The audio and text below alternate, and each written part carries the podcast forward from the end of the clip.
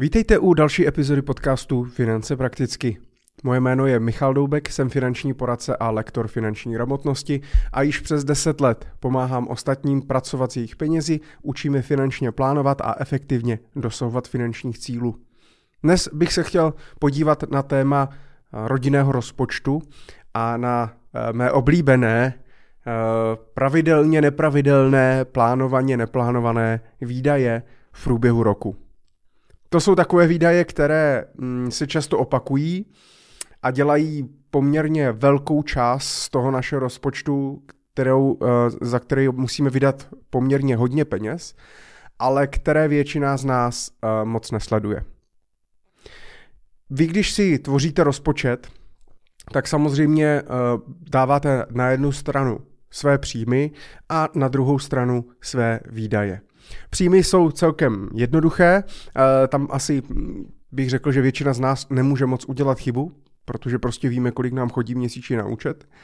A, ale u těch výdajů je to trošku ošemetné, protože mm, standardně se uh, podíváme při tvorbě rozpočtu, se díváme na ty výdaje měsíční.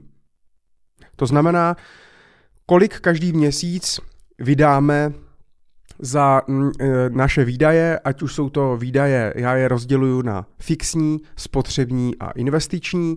Fixní výdaje jsou ty, co musím každý měsíc vydat, ať chci nebo nechci. Většinou tam bývá největší položka samozřejmě bydlení ale potom to můžou být nějaké životní pojistky, telefony, školky, školy, stravné, případně nějaké úvěry a tak dále. Eh, jednoduše měsíční výdaje, které opravdu každý měsíc musíme platit. Pak jsou nějaké spotřební výdaje, většinou do toho eh, zase největší černá díra je domácnost, potraviny, drogerie a běžná režie, údržba nemovitosti a, a tak dále.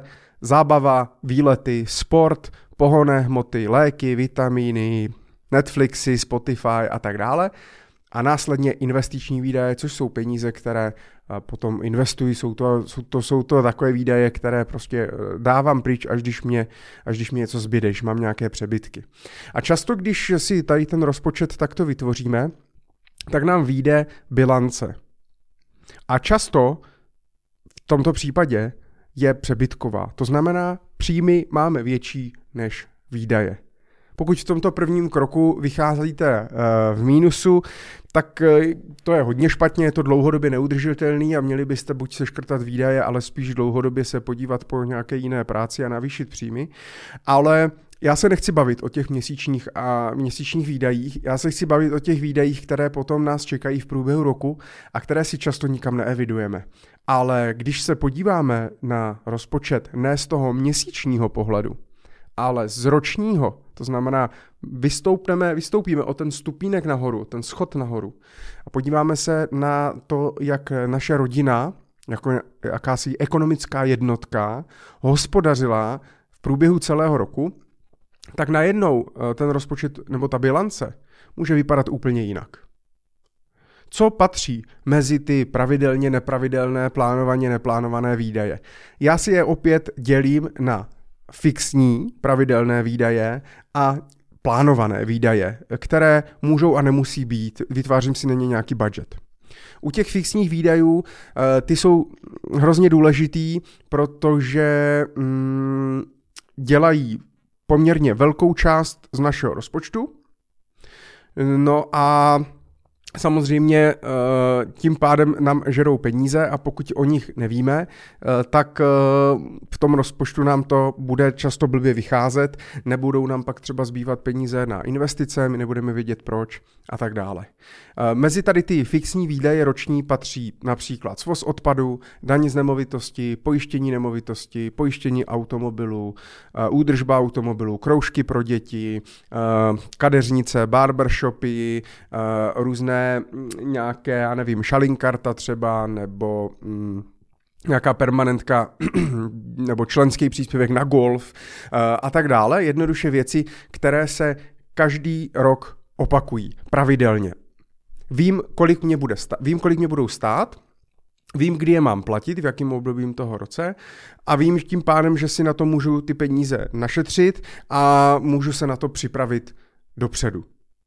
Ti z vás, kteří mě poslouchají pravidelně, a za to samozřejmě vám moc děkuju, tak víte, že podle strategie čtyř účtů se snažíme plánovat své operativní výdaje až na 12 měsíců dopředu a vlastně šetřit si tak vždycky na rok dopředu. To nám samozřejmě, to má jako spoustu výhod, ale o tom, jsme se, o tom jsem se eh, více bavil eh, například v epizodě právě strategie čtyř účtů, je to epizoda 67, eh, kde právě mluvím o tom, jakým způsobem já využívám tu strategii čtyř účtů v praxi. Pojďme se vrátit k těm ročním výdajům, na které bychom si měli dávat pozor. Toto jsou fixní výdaje. A když se tady dívám třeba na uh, jeden z rozpočtů mých klientů, tak tady tyhle fixní výdaje jim dělají zhruba 120 tisíc korun ročně. A vy si řeknete 120 tisíc korun ročně, tak to není zas, to zas není asi tolik, ale když samozřejmě 120 tisíc vydělíte 12 počtem měsíců v roce, tak vám vyjde, že jenom tady na těch fixních výdejích je to dalších 10 tisíc měsíčně, které já vlastně dám dám bokem. A najednou se mě zužuje ten můj, ten právě ta moje bilance pozitivní, ten můj eh, rozdíl mezi mými měsíčními příjmy a měsíčními výdaji. To ale není všechno. Krom těchto fixních výdajů, tak mám i nějaké plánované výdaje. Ty se snažím vždycky plánovat na začátku roku a tam můžou být dárky, Vánoce, narozeniny, svátky, svatby, výročí a tak dále bude tam cestování a bude tam oblečení. To jsou takové tři, řekl bych, celkem pravidelné, pravidelné výdaje v tom rozpočtu. Můžou se ale každý rok měnit podle toho budžetu. A samozřejmě potom jsou tam i výdaje, které já plánuju speciálně na ten daný rok. Tady třeba koukám, eh, klienti si chtěli koupit nějakou sedačku, chtěli si tady koupit počítač pro syna, eh, opravit krp na zahradě eh, a tak dále, takže tam můžou být věci, které si já si prostě plánuji v tom daným, v tom daným roce. A tady v tomto konkrétním případě tyto výdaje dělají necelých 500 tisíc korun za rok. Takže opět, když vydělíme 500 tisíc korun 12 měsící, vyjde nám nějakých 41,5 tisíc měsíčně. Když to sečtem s těmi fixními, jsme na 51 tisících měsíčně, které vlastně dáváme pryč.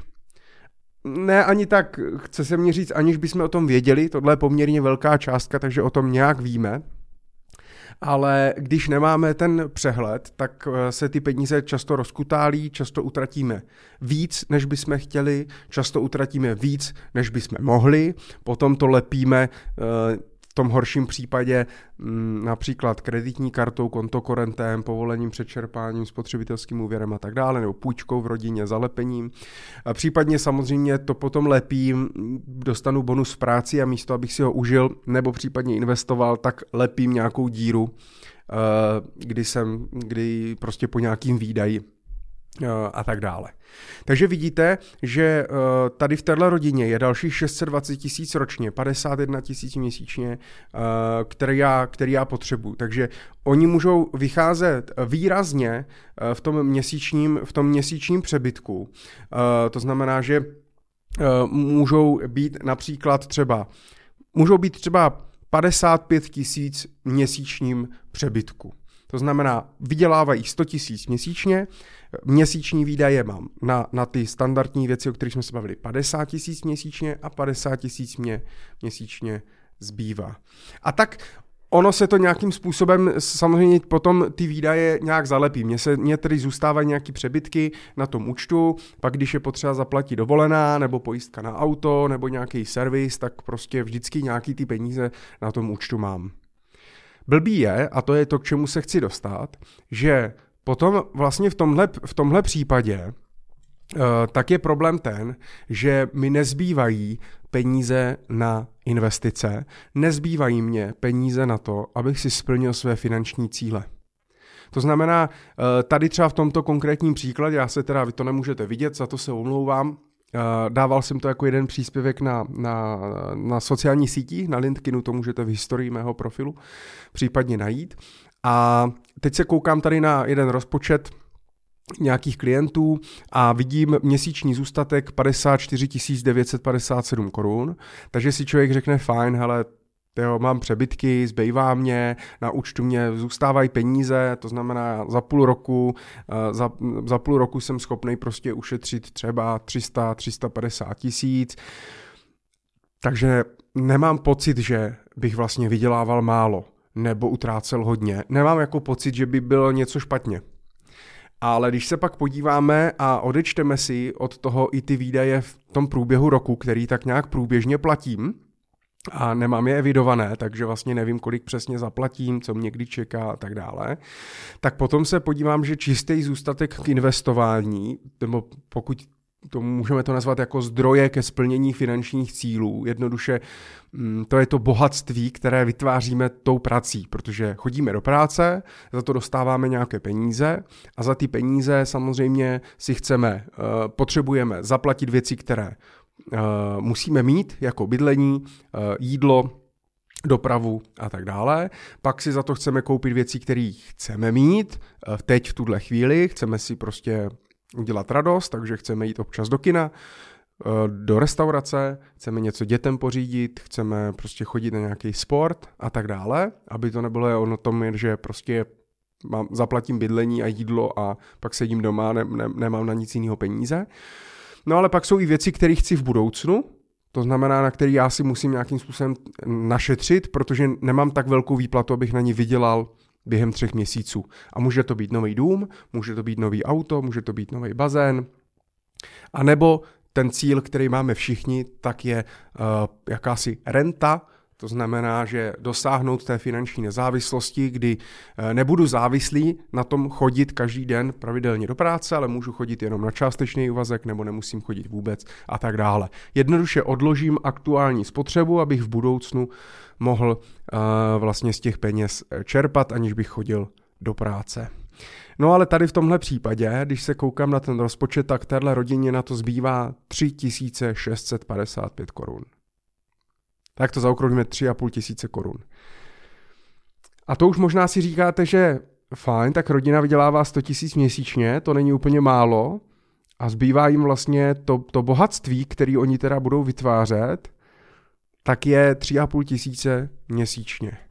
Což vlastně dělá nějakých 42 tisíc za rok. Takže za rok vytvoří bohatství 42 tisíc korun. Nechám na vás, jestli je to hodně nebo málo. Samozřejmě lepší než nic, to určitě. Eh, vychází v přebytku, což je super, ale když se pak podíváte, eh, nebo když si sami řeknete, jaký máte finanční cíle, ať už je to ta renta, nebo bydlení, auto, zajištění dětí, rekonstrukce, cokoliv, tak asi tušíte, že ze třech a půl tisíc měsíčně si moc, mm, jako moc si toho nesplním, protože těch peněz moc nenašetřím. Bez zhodnocení 42 tisíc korun za rok, za 10 let je 420 tisíc, mm, žádná hit paráda. Co si budem.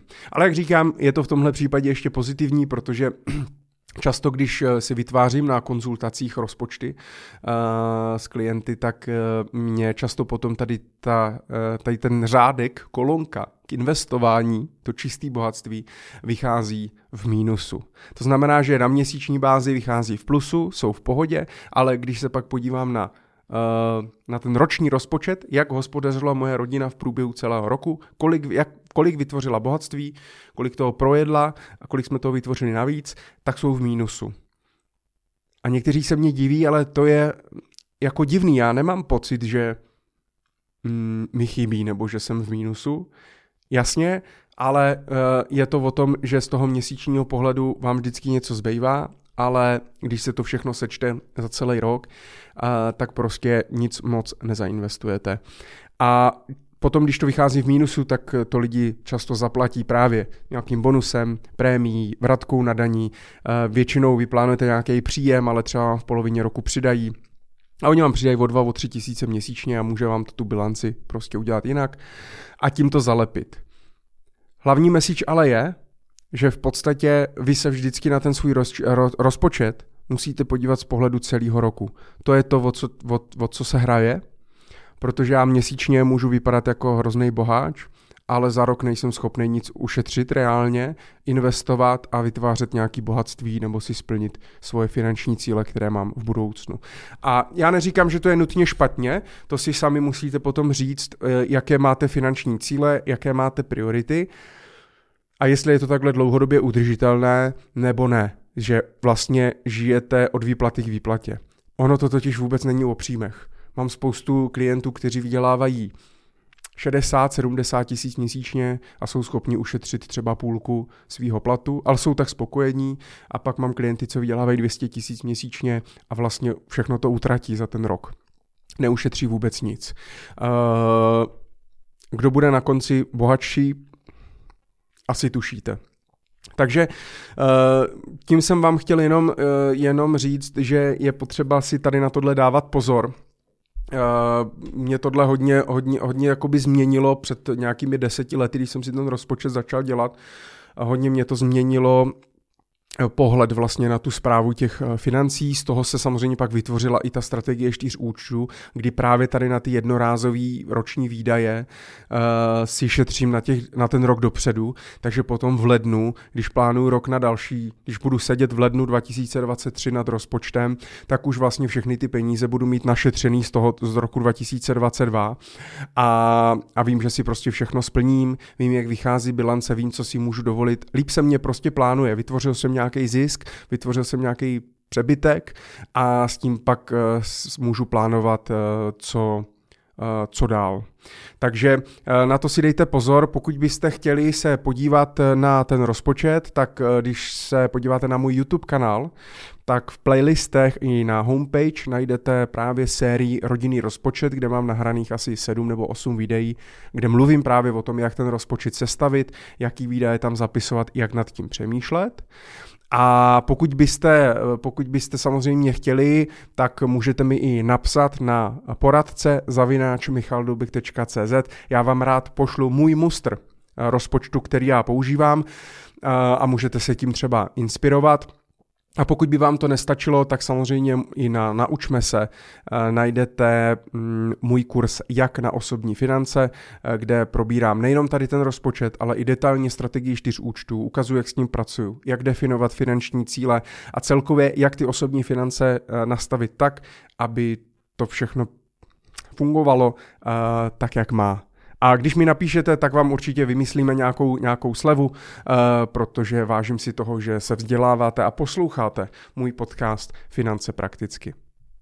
Doufám, že to pro vás eh, bylo dneska eh, inspirativní, nebo byla tam nějaká myšlenka, zkontrolujte si svůj rozpočet, blíží se nám taky pomalu konec roku, takže budeme tvořit už rozpočet na rok 2023, i s ohledem, jaká nás čeká zima, s ohledem na to, že nás možná čeká ekonomická krize nebo nějaký pokles a tak dál, tak doporučuji už teď popřemýšlet, jak ten rozpočet na rok 2023 bude zhruba vypadat, počítat s nějakými třeba zvýšenými výdaji, ať už pravidelnými na eh, energie, potraviny nebo jednorázovými výdaji za mm, to, co zrovna prostě to, co v životě platíte nebo to, co eh, využíváte. Určitě je dobré rozpočet mít, já bez něho bych si už nedokázal představit život, protože se na ten, a ten rozpočet je jednoduchý, já už si dneska nezapisuju každý měsíc, opravdu to na tom začátku roku udělám, a pak už prostě podle něho jedu, ty peníze mám rozdělený a